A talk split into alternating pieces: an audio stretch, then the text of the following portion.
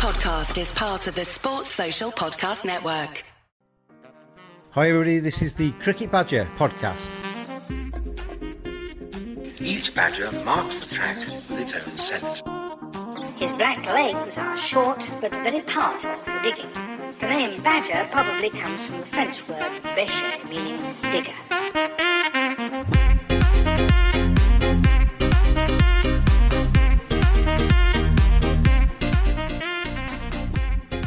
Hi, everybody. Welcome along to the Cricket Badger podcast. When an American cop knelt on George Floyd's neck for nearly nine minutes until he died, the world changed. But has it?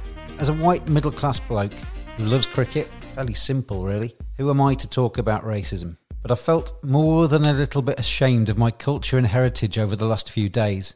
This is the year 2020, and yet more people are talking about racism now than probably ever before. Maybe that's a good thing. Maybe that's what it needs to lead to some kind of change. I've seen so many people, in my humble opinion, who just don't get it. I'm not saying I 100% get it. It's a very complicated subject matter. But Black Lives Matter doesn't mean that white lives matter less. That's not what people are saying. It's a reaction to hundreds of years where people who look different to me have been systematically held back in their respective fields, in their respective lives, and punished for their skin colour. Because to bring it back to cricket, and that's what we'll try and do through this podcast, just think about how your cricket lives would have been different if there hadn't been any black or brown players.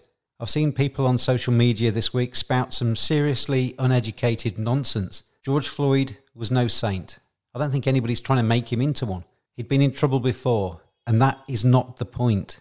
Nobody deserves to die like he did, and we all know that he wouldn't have died if he'd looked like me. For me, this public uprising around the world is not about George Floyd, but what his death has come to symbolise. People have just had enough. And there are too many people with union flags on their profiles that call themselves patriots, but don't speak for the country I want to live in. Too many people drawing examples of white deaths, all tragic, but in their own way they are different. Is it that hard to show everybody you meet respect and love? Surely it leads to a far less stressful life to have that mindset than be a complete bigot. And I'm very much showing my respect and love to former England, Hampshire, and Leicestershire batsman Michael Carberry, previous guest on the Cricket Badger podcast. I think it's hugely important at this present time that we talk about race, we talk about racism, and we try and understand diversity and we try and move on together without using any of those words. I feel in a way, completely out of my depth doing this podcast. Usually I'm talking about cricket and I feel okay doing that. And that's why I needed a little bit of support on this one. So for this edition, it's the Badger, it's Carbs, taking you through the Cricket Badger podcast. It's that Badger style. This is one of the very, very few um, occasions where I can actually see somebody that I'm talking to on the Cricket Badger podcast. I've got you on a little Zoom thing in the corner of my uh, my kitchen, so it's good to see you. Exactly. Nice to see your face, mate. Hope you're keeping well, man. Like all of us over the last uh, week or so, I've been um, looking at social media. I've been watching the TV. I've been looking at the news and stuff. Ever since the George Floyd murder, it's been absolute. Uh, well, I, I, don't know. I don't even know how to begin to describe it. How's how's it been for you? Uh, I suppose another day in the life of a black man, really, is what our community now has been accustomed to for not just this last two weeks, but many, many years, um, centuries even. You know? um, it's very distressing to see those images on TV and at the hands of people who are supposed to be keeping keeping the peace, keeping justice, upholding justice. To perform an act like that and have no emotion towards it, I think gives you a very good indicator of where life is right now. You know, I've heard across my tender years on this planet that you know things are improving. You know, I've heard that that rhetoric a long a lot of the time. You know, things are improving, things are improving. Are they really? And then you see images like that. I've never been of the belief things are improving. It's just they've mutated and gone into different shapes and forms, but it's never gone. It's nothing. It's something that has never ever gone away since the slavery trade era, as far as I see it. You see, I, I couldn't watch. Right. The, there's nearly nine minutes of that that video. I, I watched about the first thirty seconds of it, and that was enough for me because I, I don't want to actually watch somebody dying. As you say, the the face of the man that's actually kneeling on him shows no emotion whatsoever, and I I would find it hard. I, I actually find it hard to actually kind of like shuffle a fly out the window. Do you know what I mean? And and, and harm anything, let alone actually st- kneel on somebody and inflict what ultimately was death on them. I just can't I can't understand what goes through somebody's head. Like I said, it, it, it's something I said the black community.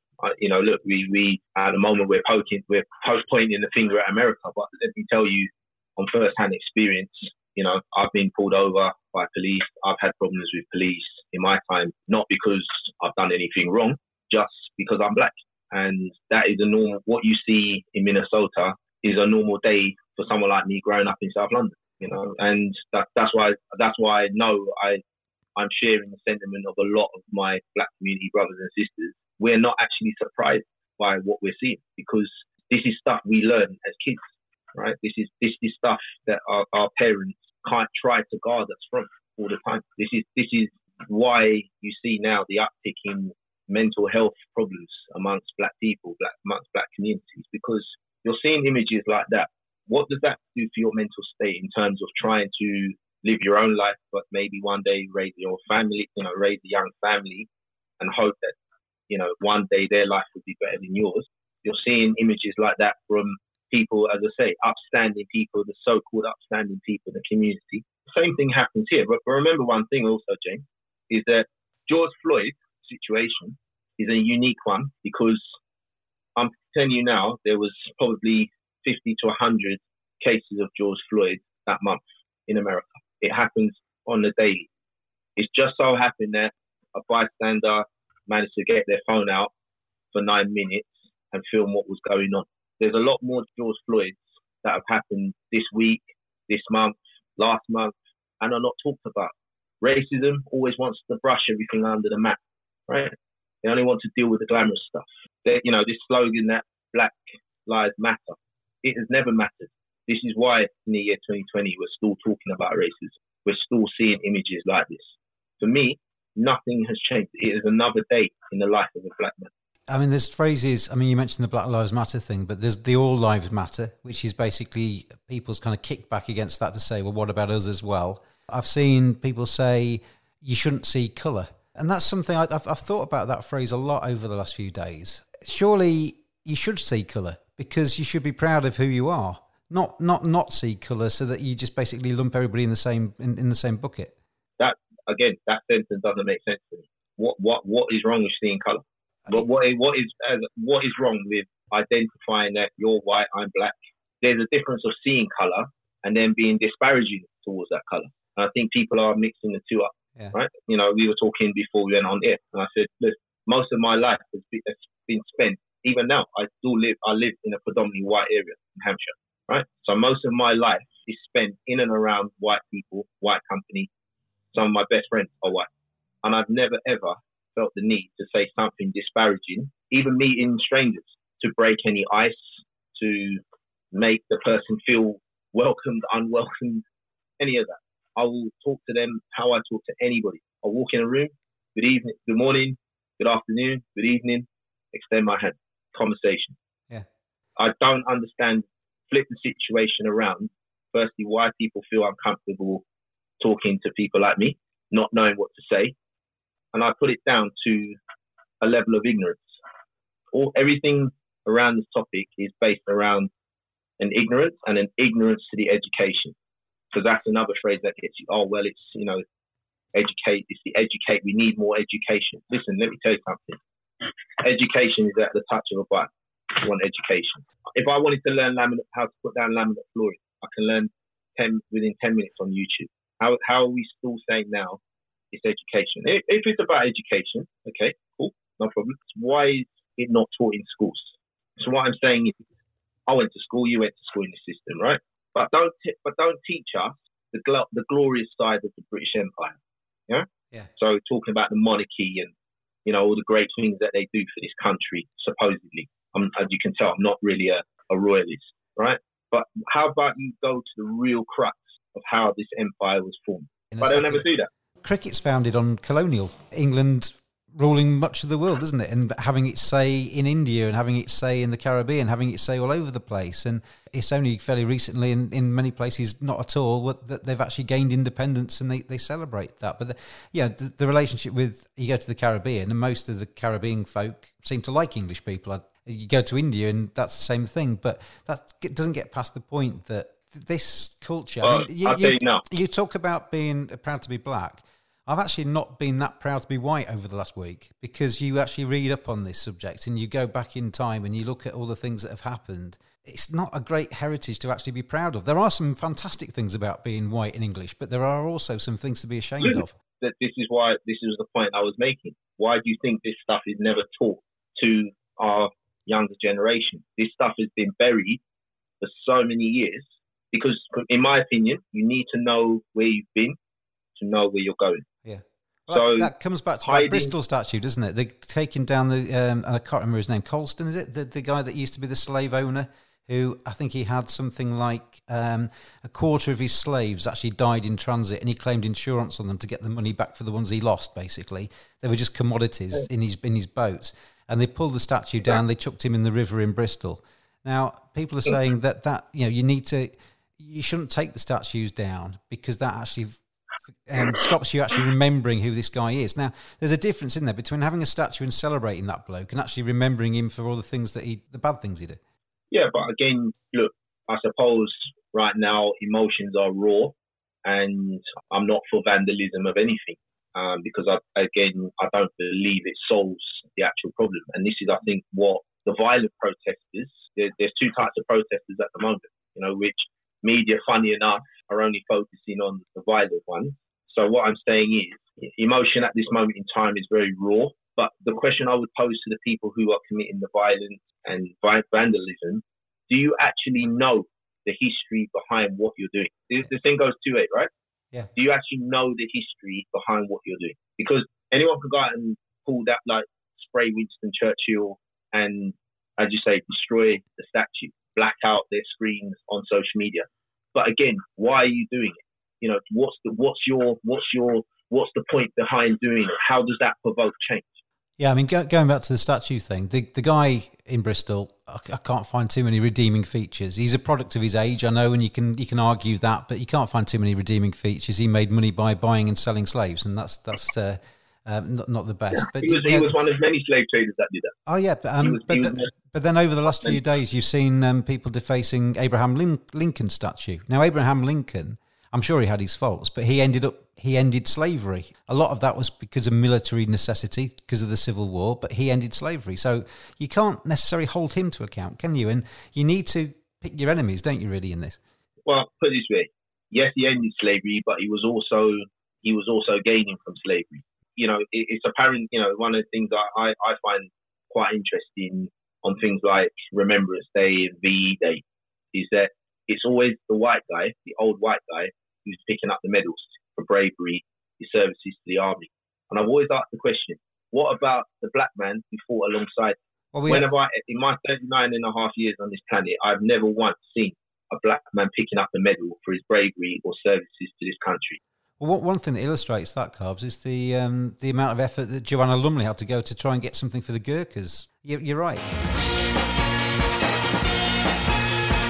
The Cricket Badger podcast is brought to you in association with TVSportsblog.com. Give them a follow on Twitter at TVSportsblog. Excellent sporting content. It's well worth a look. And give them a follow on Twitter at TVSportsblog. Kind of get this back towards cricket or to cricket because we haven't really got to cricket yet, have we? and the if we look at cricket, and you you mentioned that you know it's it's very naive, if not ignorant, to say that the problems in America aren't the problems of England. Now, I, I can imagine a lot of people have been quite complacent when it comes to cricket and say, well, racism isn't an issue in cricket. How, what would be your response to that?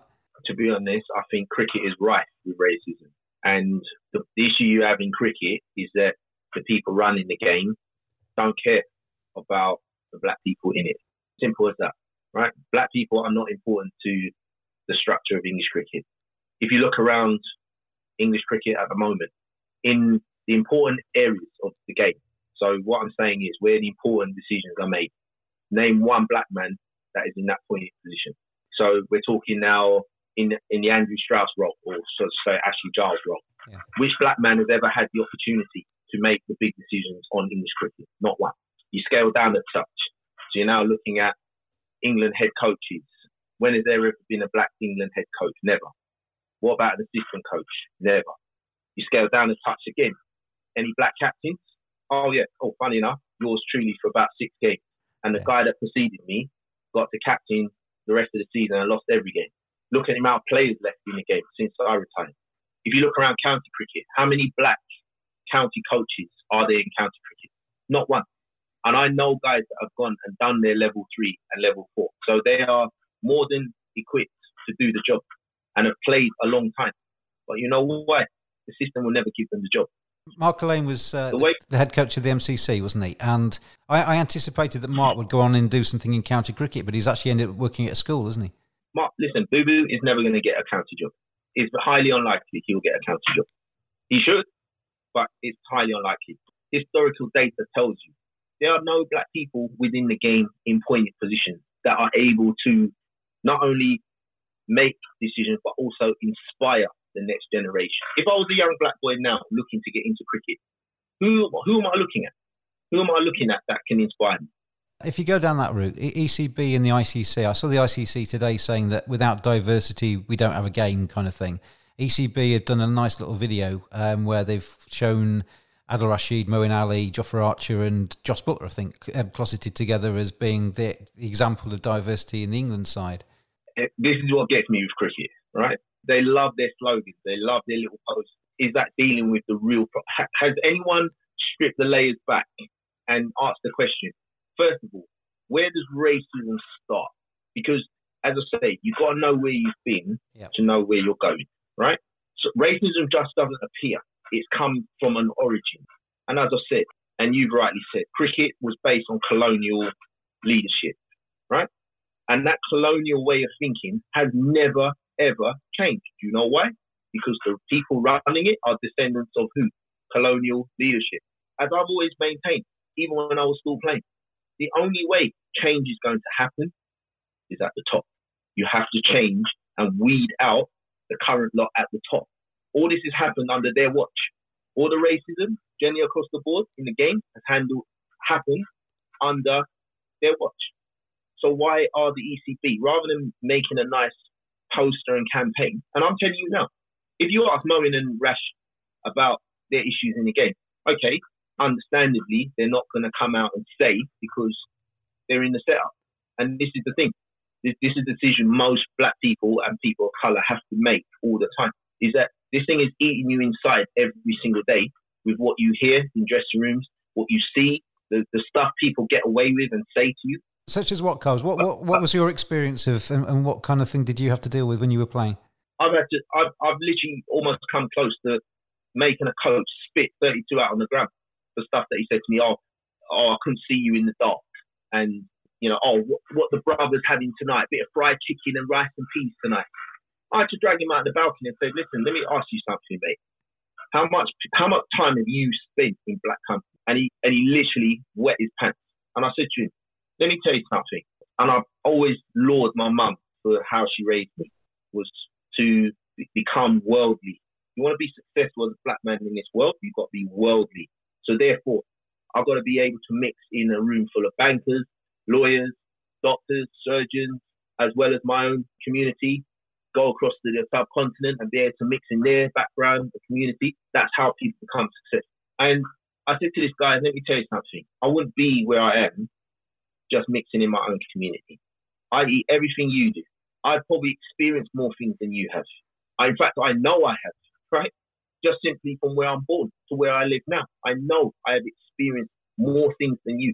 And therefore, I don't feel the need to say something as ignorant as that to make myself sound funny. And he literally hung his head like a little child. So this is the thing most black guys. Now, bear in mind, James, I'm putting my career, and it probably ended up being the final nail in my coffin at that club. I won't name the club, but these are the things now you have to weigh up when you hear things like this in your in your company. Is that right? How does this now affect me out there? How does it affect my job? And not everybody I, I accept is as outspoken as I am about this because rightly so. We all got we all have families to support and we have got bills to pay. But can you see how unfair it is that someone on a daily has to keep accepting this stuff? And I've seen other players who laugh it off because they want acceptance. They don't want to get dropped. They don't want to put a left hook on that guy. I understand it. Or even not even say hit him, but actually have a harsh word with him and say, listen, mate, don't ever say that to me again. Because that guy may have a, a massive, powerful influence in the team. And if you rub the wrong people up the wrong way, as you know, that's you done. That's you. That's your career done. Everything you've worked towards, you're done. And and things circulate.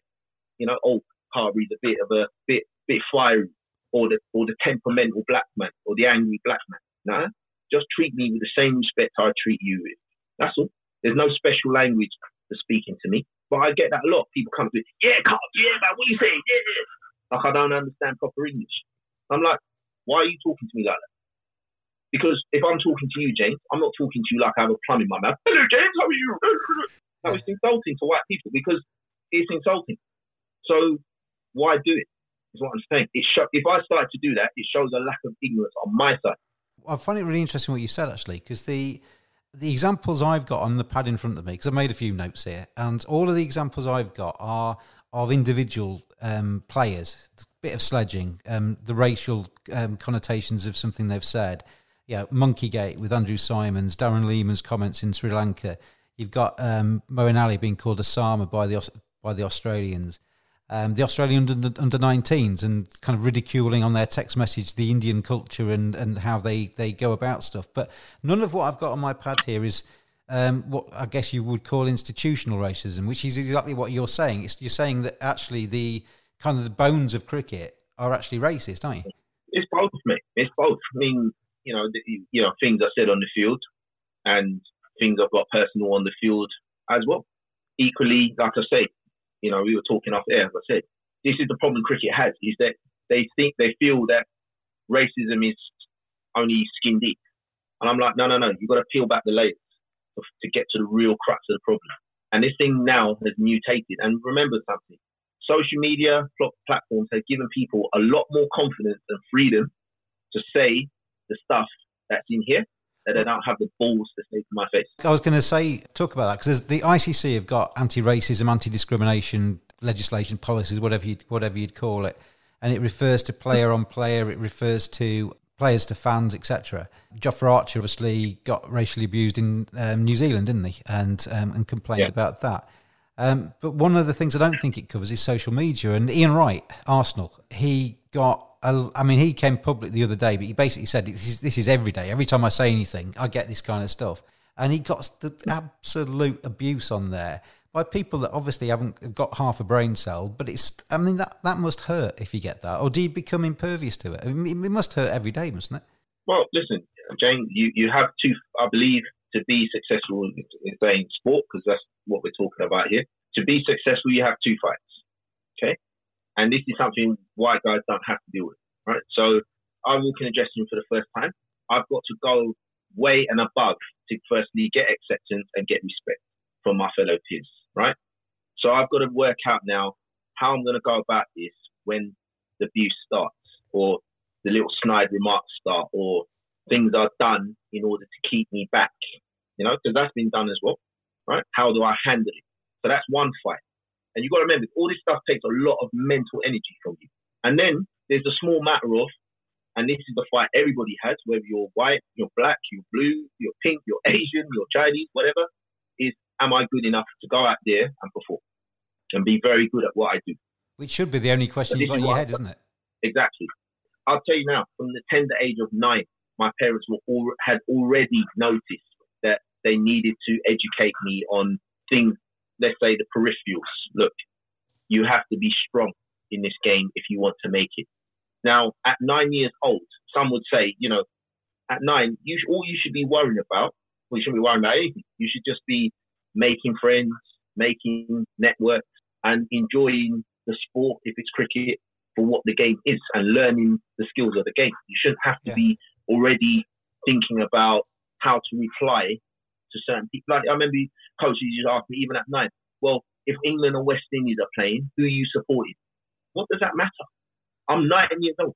I, I, I support the people who inspire me. And there were English guys who inspired me. I love to watch David Gower. I used to like watching Graham Thorpe as a boy. I ended up playing with Graham Thorpe. That was that was my boyhood hero. Ricky Ponting was another boyhood hero of mine, as was Brian Lara and Viv Richards. Right. So, but these are the things that you're constantly being tested. You know, who, who would your parents support if you were playing against the West Indies? I, I, is that even a question? My, my parents are going to support me. You know, I got asked when I was playing for England why I wear a Barbados wristband. I said because it's part of my heritage and I'm proud of it. But does it make me any less English? Check my passport. I'm more English than half the guys I went on tour with. Yeah. At least I was born here. I was born here. Born South London. Check my passport.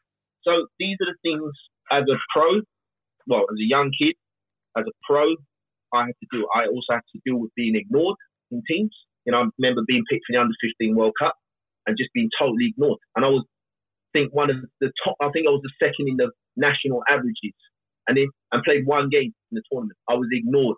You know why? Because you talk to the West Indies guys too many times. You talk to the Australians too much. Yeah. And guess what? 11 years on, that coach's conscience obviously pricked him enough. I'm just about to board the plane for the A tour, my first A tour, and that's where he come and apologise. But I told him, you know what? All right, cool, man. I'm a man's man. It takes it takes a real man to come and say I'm sorry. But it took him But 11 I also years. thanked him. Well, listen, better late than never, right? And I said, you know what? I'll tell you one thing, though. What I will say to you is thank you. And he was a bit confused. Why, why are you thanking me? Because if it wasn't people like you, I wouldn't be here today, achieving what I have, going through what I've gone through to get where I've got to, and achieve what I've achieved. So it gave me that that mental note. Yeah, that's another barrier you have to learn to kick down. And and this is sad stuff that a parent has to sit down with a nine-year-old, as young as nine. My mum used to sit me down and say to me stuff like this, right? You've got to be three times as good just to get the same opportunity. There was a, And my career was synonymous with that. Yeah. 34 years old before I got my real chance. And I was knocking out runs for fun. There was a little video on the um, on YouTube, I think it was the other day, where there was a little black kid and a little white kid, and they must have been only about I don't know twelve inches high, and they were running to each other, going "my friend, my friend," and hugged each other, and Yeah. that it was really cute. But that it just shows you, doesn't it? You're not born a racist. It's basically you know you're a product of your environment. You're a product of what you, people tell you, and that all that soaks in and frames who you become, doesn't it? And I, I also saw a, a video of a woman who was much much older, and she was in the supermarket. And she was basically blocking um, a young black girl from trying to get her medicine off the shelf and basically called her the N word and basically said, "Go, why don't you go home to where you belong?" The girl said, "Well, I was born in America," and she said, "Well, that doesn't matter. You should go anyway," or something like that. And I'm thinking, when you get people that are that ignorant, you can't. Surely, you, how do we change somebody like that? You can't, can you? Because that that is what they hundred percent believe. The only way it's going to change, the only way racism will change, and I had to think about this. You know, the people who can, ch- the only people who can change racism, white people. It's not black people. White people have to change racism. Ra- white people have to want to change racism. Because at this moment in time, racism pays. Where things stand as they are at the moment, white privilege is generally your CEOs, your directors of companies, your chairmen, your presidents, your prime ministers. It pays. Racism pays. So if people are standing by what they're saying at the moment, we're going to, you know, show solidarity. We're going to black out our screens. We're going to march with you. We're going to let your voices be heard. All this stuff, I'm like you. I'm reading on social media. I haven't engaged in it because for me, I've seen it all before.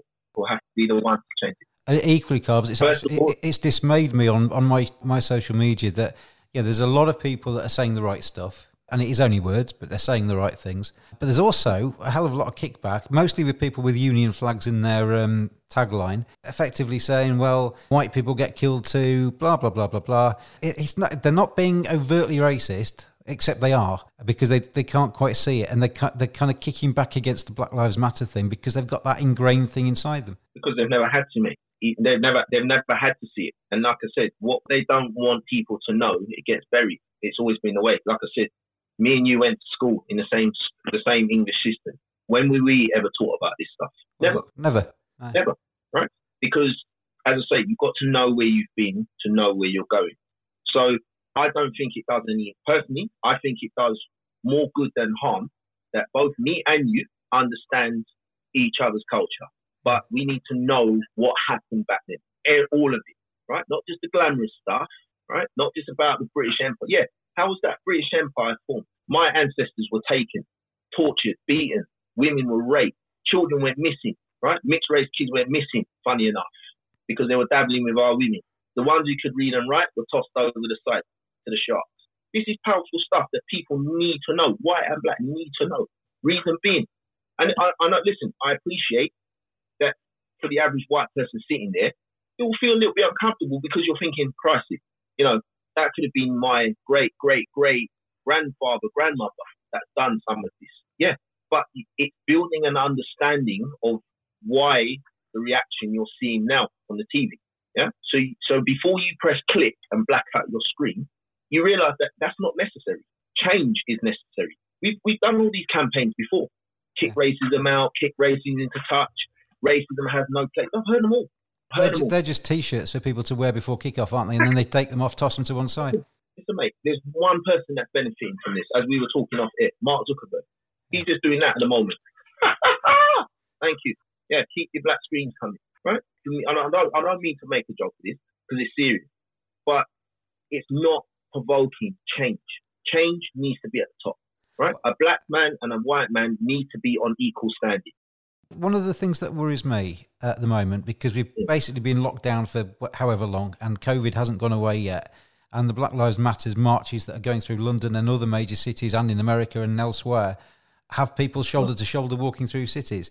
I, I know that people are angry and I know that people want to do something. Is now the right time, or is there never a right time? You just have to basically grasp the nettle and do it, or, or, or what are they actually marching for? Because you're saying it has to come from the top. Well, if you march every day for the next three months, that doesn't necessarily mean the top are going to listen, does it? Uh, well, that's what I'm saying. Uh, you know, look, I un- I understand. Listen, as a as a black man, I'm very proud of who I am, my heritage, my people. I love my people, and I'm like them. I'm very hurt by the images we're seeing on the TV. Right? I mean, you you cannot. I mean, even if I wasn't black, I mean, I'm a human. Yeah. You know, and someone has died under a police knee. Yeah. Right? So but what I'm saying is, this is where logic has to kick in. Logic has to kick in. And do people really understand? This is what I'm saying. People jump on a lot of media BS, as far as I'm concerned, and it's all gimmicky. But gimmicks is not going to change. Like I said, Black Lives Matter hashtag is not bringing back my brother George Floyd. It's not bringing back Tamir, Tamir Rice. It's not bringing back Michael Brown. All these people were killed under police watch recently. It's not bringing them back. What, what we should be thinking about as a community is how are we going to provoke change? Yeah. It's also a time for black community to unite. we we've not been the best community in uniting with one another. So it's a good time for that to happen. But also, it's got to be done in the right way. And like I said, the only way racism can change, in my opinion, my humble opinion, I'm happy to be wrong about this, the way, only way I can see major change happening, it has to come from white privilege they have to be the ones open enough to say, listen, enough's enough, and I'm going to willingly go and get the proper education I need to understand the black community, understand the Asian community as the two, as the three main groups in this country. Yeah. Okay, I'm gonna be, I'm going to do that. We've had ten weeks of lockdown, right? Ten weeks of lockdown. We we're all sitting on our asses doing that. Perfect time. Go and learn something that you didn't know. And if you don't know, ask somebody. Don't go on media propaganda. I'll, I'll tell you now, if I go out for a box of fags now, late at night, you start to see people clutching their handbags. I'm not going to rob you. Trust me, I've got my own one. But this is what they see on TV, yeah. right? As soon as I put my hood up, they think, oh, and this is what we, this is our everyday reality. If I, if, if the feds even are parked outside the shop, I can feel them, their eyes boring out the back of my head. This is what we go through every day. I, saw a, a, former policeman, I think he's now a reverend or something in America, and he was giving it the, the big thing to the camera today. And a lot of what he said made sense, to be honest. But he, he was basically almost denying that racism exists. He said, you know, look, this is your problem, meaning the kind of the BAME community, for want of a better phrase. I don't like that phrase. It lumps everybody in together, doesn't it? But the, he was basically saying, effectively, get off your asses, Um, you've got a chip on your shoulder. You need to get on with life. Look at LeBron James. Look at Michael Jordan. Look at Tiger Woods, etc., etc., etc. You can achieve if you want to achieve. you'd probably cite you as well. You've played for England, etc. Look at Michael Carberry. He's gone on and he's achieved and what have you. I felt that he'd missed the point because he was directing that at the very top end of black society, the people that had actually achieved. But there's plenty of other people, aren't there? You know, I, I, I was looking at this, and then a couple of my fr- a couple of my friends on Facebook reposted that and said, "Look at this, great words." And I thought, no, it's not really. And and I would put it back to that pastor and say, you don't think Michael Michael Jordan, LeBron James, Tiger Woods have gone through racism to get to the top? Are you crazy? If you know anything about those men, really, as I say, peel back the layers, peel back the layers. What he's looking at is what they are now. Yeah, they're the very best of their field. But let me tell you something. I know for a fact. I've read the. I've seen the Tiger Woods story. When he first walked on a golf course with his father, it was not accepted. In the same way, Arthur Ashe, when he first walked on a tennis court, it was not accepted.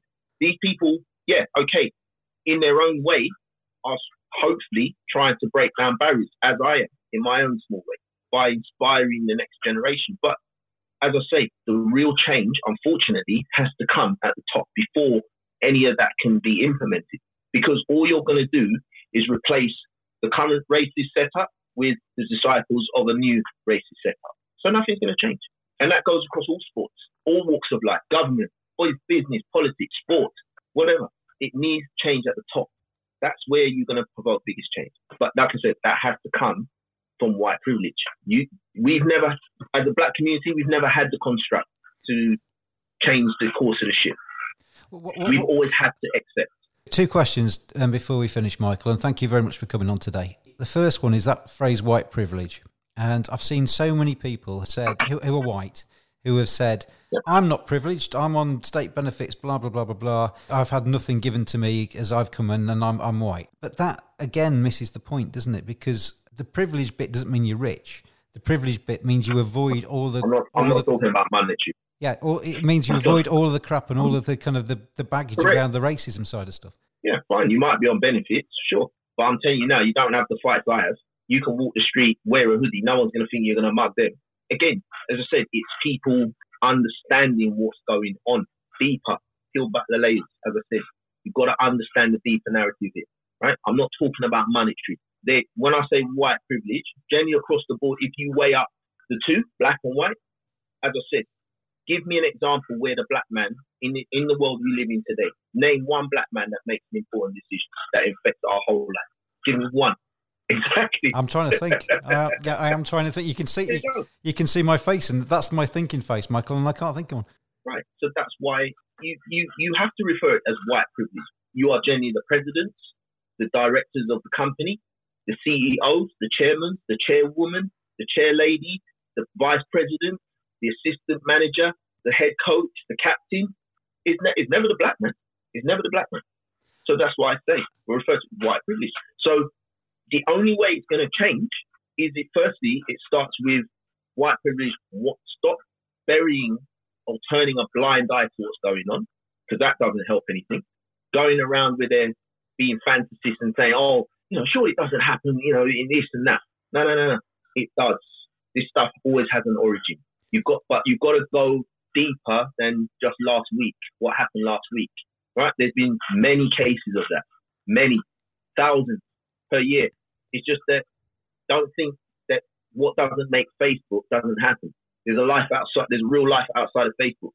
Okay, know your deeper history, the real history. And look, as I said before, I appreciate for some people it will be a very, very uncomfortable time to sit there knowing that someone in your family, once upon a time, was a slave trader who used to beat, rape, torture my people, my ancestors, potentially. I can imagine that's not a comfortable thing to hear or learn about. But it's very powerful because then you have a deeper understanding that when racist things like this happen, why I, will say I, but people like me react in the way that we do because we're angry. Because just as we feel, right, we're trying to live and go about our daily lives, we keep getting knocked down again and no one's listening. No one is listening. And this is what I say. I hope, yeah, I hope I'm the eternal optimist, but I hope, yeah, that at some point before I leave this planet, yeah, we will be. There will be equality. I will see a black prime minister. I will see black people in the cabinet. You know, I will see a, a, a black man, British born, hopefully start up a, a, company on, on the same level as the FANG that's making a real difference, making a big decision that affects our daily lives. I would love to see that. You know, see a black cricket captain, test cricket captain. You know, that's a massive honour to captain your country at test level. It's the highest honour you could, anyone can ever have. And I would love that one day to be a man of colour because it's never been that way. Do I think it will happen? Not so sure we could have been having this same debate back in the 60s, back in the 40s, back in the 20s, back in whenever, couldn't we? Because, yeah, although things have changed. I mean, I was going to ask you actually, and this is another question.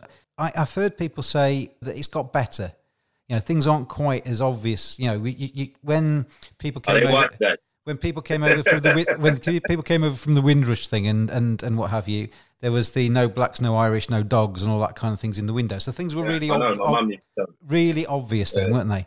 It's not obvious yeah, now because there aren't the signs in the windows. But is it still as prevalent, or is it has it has it watered down? Are we making any progress whatsoever? I guess is what I'm trying to ask you.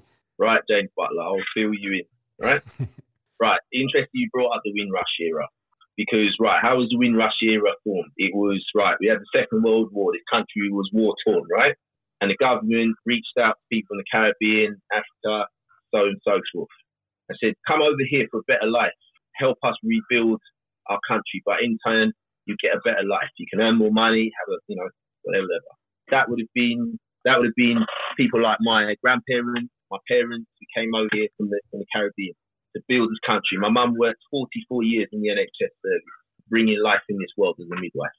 Now, recently, our, our last Prime Minister, funny enough, and her Home Secretary decided that after all these years, nearly 70, 80 years of people building this country to what we know now, building the economy, right? Raising their children here. I'm second generation.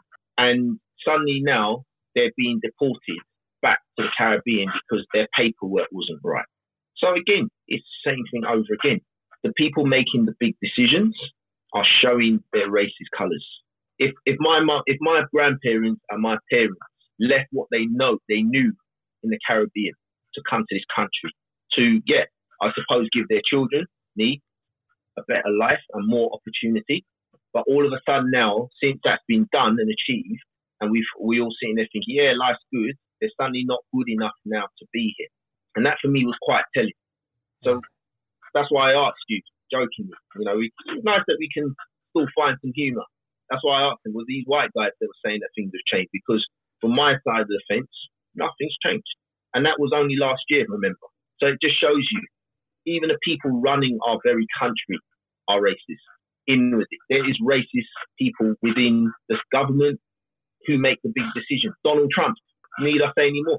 Need us anymore. No, you don't. That epitomizes, it epitomizes, listen, Donald Trump, remember something.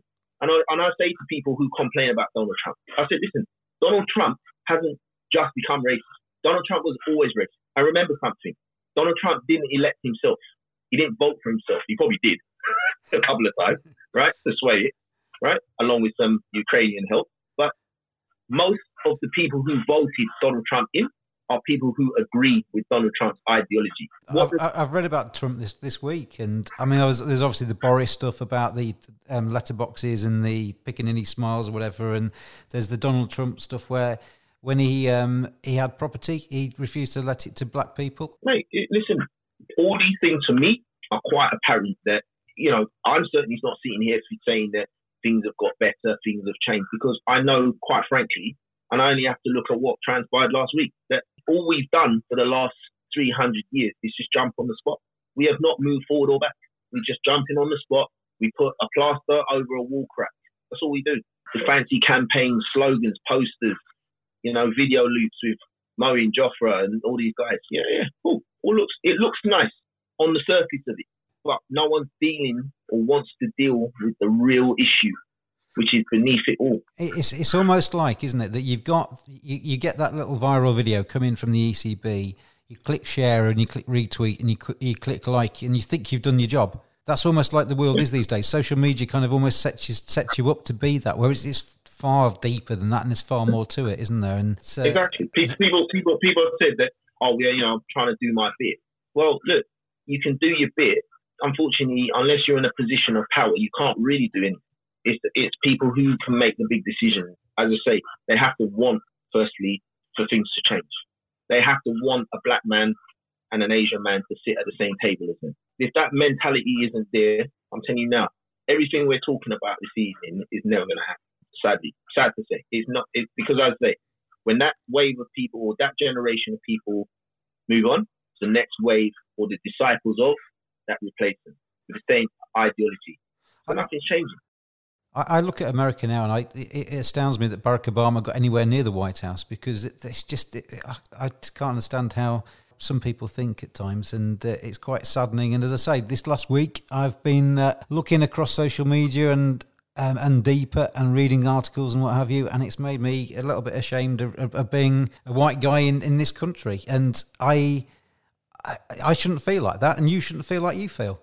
Well, look, James. Look, at the end of the day, it, it's no, there's no sense to you feeling ashamed of who you are because you you had no choice in the matter, right? I mean, you haven't gone out and got slaves at your house and beaten or tortured anybody or murdered anybody.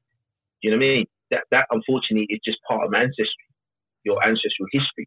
As it as it's painful me, for me to say that yeah, I'm the descendant of a slave. It, it's not a nice thing to, to admit or say, but it's the truth. But as I say, you're so you're a bit of an enigma. The fact that you've gone out on your own to find out more about this, to to as I say, peel back the layers and find out where the origin of this began. How many other white people do you think are doing that? Not very many. Um, I mean, I I've, looked even Winston Churchill, who everybody kind of extols as one of the greatest Britons of all time, the statues of him being defaced, and people are, are, crying out on social media saying these shouldn't be these shouldn't be touched. He's he's, but some of his activities in India, so, you know, colonial times again, but some of his activities overseas were quite frankly racist. And again, he could be he could argue in his in his favour, product of his times. He, he did what was in front of him, but you know, there aren't excuses for some of the things he did. And not everybody's perfect. And there are a lot of people, none of us are perfect either. And we all do things that we regret I mean, at times. But that, you know, there's certain things that you just can't ignore. Yeah, look, I, I, you know, they, I always believe, look, there, there's good and bad in, in, in every race of life, right? Look, there, there have been white people I know, through, and we know historically who've been trying to fight that eternal fight for peace and equality. You know, even going back to the 60s, John Lennon, JFK, and what happened to those guys? Bullet in the head. It pays to be racist. Unfortunately, there's not enough of those people to make a difference. There's enough of racist people to be able to make the big calls, to make the big decisions, and effectively snuff out the people who are trying to do it peacefully. John Lennon didn't go and protest and throw rocks at anybody. He did it through music, peacefully. JFK, as a president, US US president, one of the most powerful positions in the world tried to do it through through his presidency, and these people are snuffed out because it pays. The system doesn't want that. They don't want equality. So that's why I say what I say. Equality begins at the origin. It has to be changed at the top. One last question, and this is the last question, I promise you. if you were in the um, in a cricket team now, um, I, I, imagine, uh, and I'm putting myself in your shoes, and I shouldn't do that, but I imagine if you were feeling that you'd been racially victimised by a teammate or a coach or whatever, the temptation is to think it's actually easier just not to say anything and just to sit in the corner, kind of continue to open the batting and to do whatever I do in, in the cricket team. But it takes some guts, doesn't it, to put yourself out there? But you put yourself out there to be shot at, don't you? Mate, why do you think I lost my career? I, I could have played on. Everything about this system, cricket I'm talking about, it doesn't protect guys like me. Because one, I'm black, two, I'm outspoken. I don't mind saying what's uncomfortable. Unfortunately, I know black, plenty of black guys, some I played with, who go the opposite, decide to, to handle it the opposite way. Like you say, sit there, take it, look look at the bigger picture, and think, well, you know, at least I've got my foot in the door in this system or that system. But let me tell you about something about Michael Carberry. I have to be listen. Cricket has never defined me as a person. I always maintain that. Right, never defined me as a person. It's just a game, and at the end of it, we all leave it. And when we leave it, it's important that for the next 30, 40, 50 years, however long I live, that I'm very happy when I brush my teeth in the morning, who looks back at me. And I've always maintained that. Okay, fine, I didn't make, you know, the 50 tests, the 100 tests that people thought I should have, but it's not the be on end all. At the end of the day, it was more important for me to be proud of and respect the man that looks back at me in the mirror every time I shave or brush my teeth in the morning. Right. So everybody handles it in their own way. But as I said before, this is again the fight. This is one of the two fights that black people have to have to fight to just get the same success as everybody else. It's the it's the fight of how do I handle this, right? So when I'm being victimized, when I'm hearing the, you know the racial Mickey taking, sometimes from your own employers, as I showed you, you know, I I had to drag up my own coach, and these people are very much embedded in the infrastructure of our game. He's one of many, as I said, and when he leaves, another one will replace him. This is what I'm talking about. So you have that fight. Then it's am I good enough to go out there and be the best batsman, bowler I can? So you can see already before you hit a ball, you're already mentally drained because you're worrying about stuff without watching the ball, right? And this is this is the everyday fight for most black athletes, whether it's cricket, football, golf, whatever, athletics. It's all the same. You can speak to any one of us, and somewhere along the line, someone will have the same story I'm telling you. That the moment from the moment we walked in as kids, you could just feel it. The atmosphere suddenly changed. Ooh, you see people nudging each other, and that's how it is. And it's something that, yeah, as I said, I I learned to deal in my own way. I mean, when I was young, I was very fiery and yeah, probably got myself in some hot water with senior players.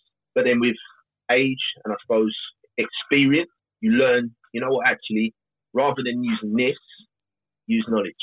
And you can make these people look the clowns they are by just re-educating them and making them feel this big. Not not by even being disparaging to them. As I said to the coach, how much time have you actually spent in black people's company? And I'm telling you now, mate, he after that he could not for about another two weeks it took him to really speak to me because he was that ashamed of his behaviour. And so he should be. Because I said I never feel the need, as I say, to walk in a room full of white people and start talking like I have a plum in my mouth. Because it would be very insulting to those people, particularly if they're showing me respect. Then I don't. I've never felt the need to do that. Right. So this is this is why I've never understood why people are in so much fear talking to me or people like me and worrying about saying, oh, I don't, you know, I don't want to say, I don't, I don't know what to say. Well, that again shows your ignorance, right? Because if you're well versed in this thing, it shouldn't matter. I said, how about hello, Michael? It's a good place to start. that's that's where most conversations start with me. Hello, how you doing? Or Carl, how are you? Good, and we go from there. It, it, it's not difficult. I'm telling you, it's not as difficult as people make it out to be. I know everything now gets put in a box and this and that, but look, some things are just very straightforward. And I've said, if you're not sure, ask. Don't go on what you see in the media because media have a way of portraying black athletes. And I, will to give you a story quickly. When I played for England the first time in in Chittagong, I had to do my first press conference, and you know nothing was asked of my journey, how I got there, fantastic car. You know, you played Surrey, played at Kent, didn't work out. You know, you went to Hampshire, it worked out, it clicked, what changed, blah blah blah blah. Something that would inspire white, black, Asian, whoever. The journey, perseverance, patience. No, no, no. How does it feel to be the first black man to play for England this decade? And I looked at the guy and said, What on earth has that got to do with me playing for England? Uh, well, well, we did some research and we, we discovered that since Alex Tudor, you're the only one, the only black guy to play for England, right? So does that make me any less English? No, no, no, no, no. But you know, we just wanted to, you know, how does it make you feel? I said, I'm just proud to have achieved something I set out to do from age nine. My colour is irrelevant, and I, and you're making it a point. Then they do the next thing. They go and find the worst pictures they can find of where I live to build this rags to riches story of the black athlete. Now, let me tell you something. I know my area wasn't great but my home certainly was. I had two loving parents, loving home, clean, and within our budget, they gave me every opportunity they could to put me on the world stage, and I achieved it. So there's no need to build a rags to riches story about every black athlete that comes through the door. You know, they did the same thing Anthony Joshua. They harp on about his drug possession charge. What about the fact that the guy is a fantastic person, boxer, and he's our world champion? How about you focus on that? And the fact is, even if all right, he had a negative, but he's turned it into a positive, and he's he's one of one of the best people to look up to if you're a young person, in my opinion. Never met him, but I like him for what I see. But they always want to delve for the negative first. And this is what, and, you know, people don't understand how powerful media is. Media is very powerful. Media propaganda is very powerful. If you want to, like I said, the protests that are going on, how much airtime has been given to the violence versus the peaceful people? Let, let, you know, let's excuse the poor white guy for a minute who doesn't really have an understanding of what's going on. Yeah, seeing those images of people pulling down statues, looting. What's the first thought that's going to come in your head the first time you see a white guy come towards you? You're going to be on your guard, aren't you? And this is what I say. You know, media has a lot to do with this, how they portray people, particularly black athletes. It's always surrounded by negative first. They've always got to cut you down first and then build you. And it's wrong. Focus on my journey, how I got there, what I went through, how I went past it, and still managed to achieve. I went through two major illnesses, as you know. Cancer doesn't discriminate against me or you because we're white or black. Cancer's cancer, but I was able to kick its ass and come back stronger.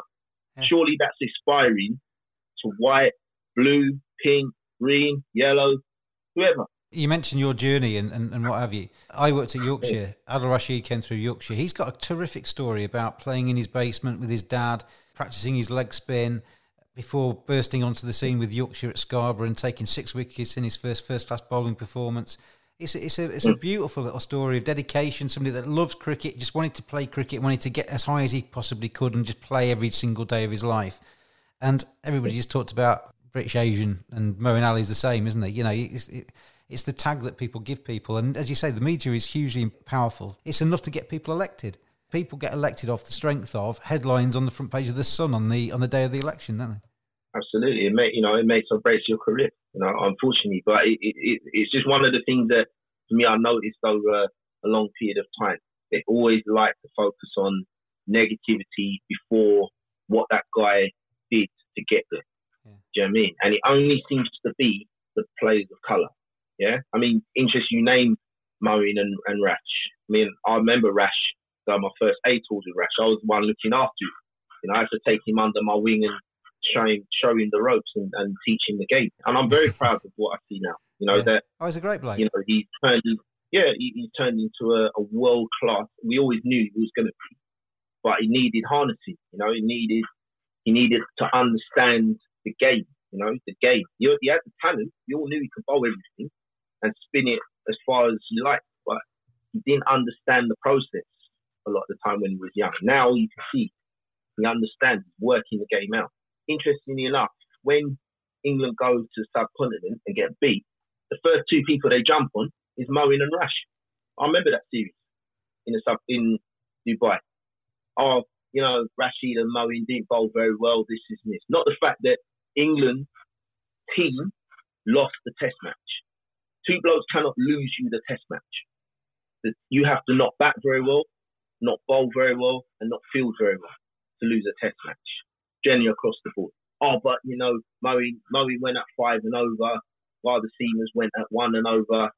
Yeah, but what about the fact that our batters went in and didn't score enough runs? Uh, what, what, what, uh, but you're picking on the two guys of colour and making it, you know, again, media is very powerful.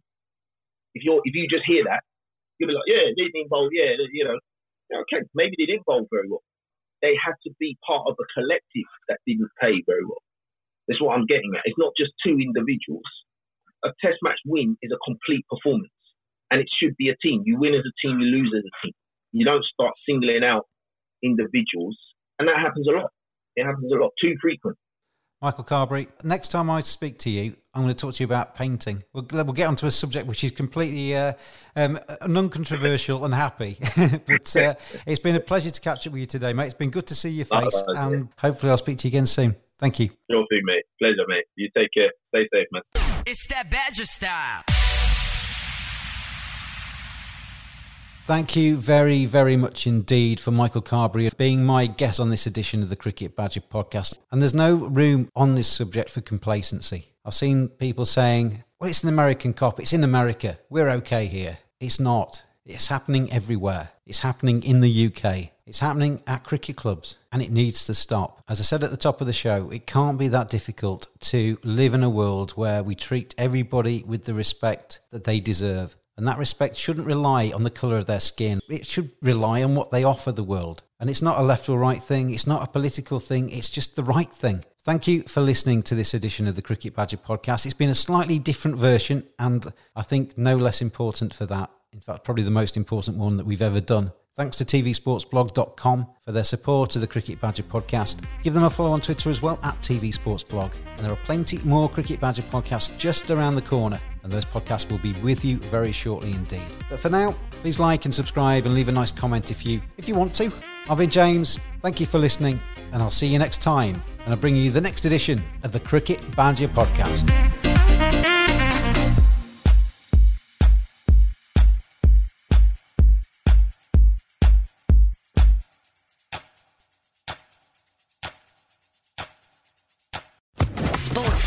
Podcast Network.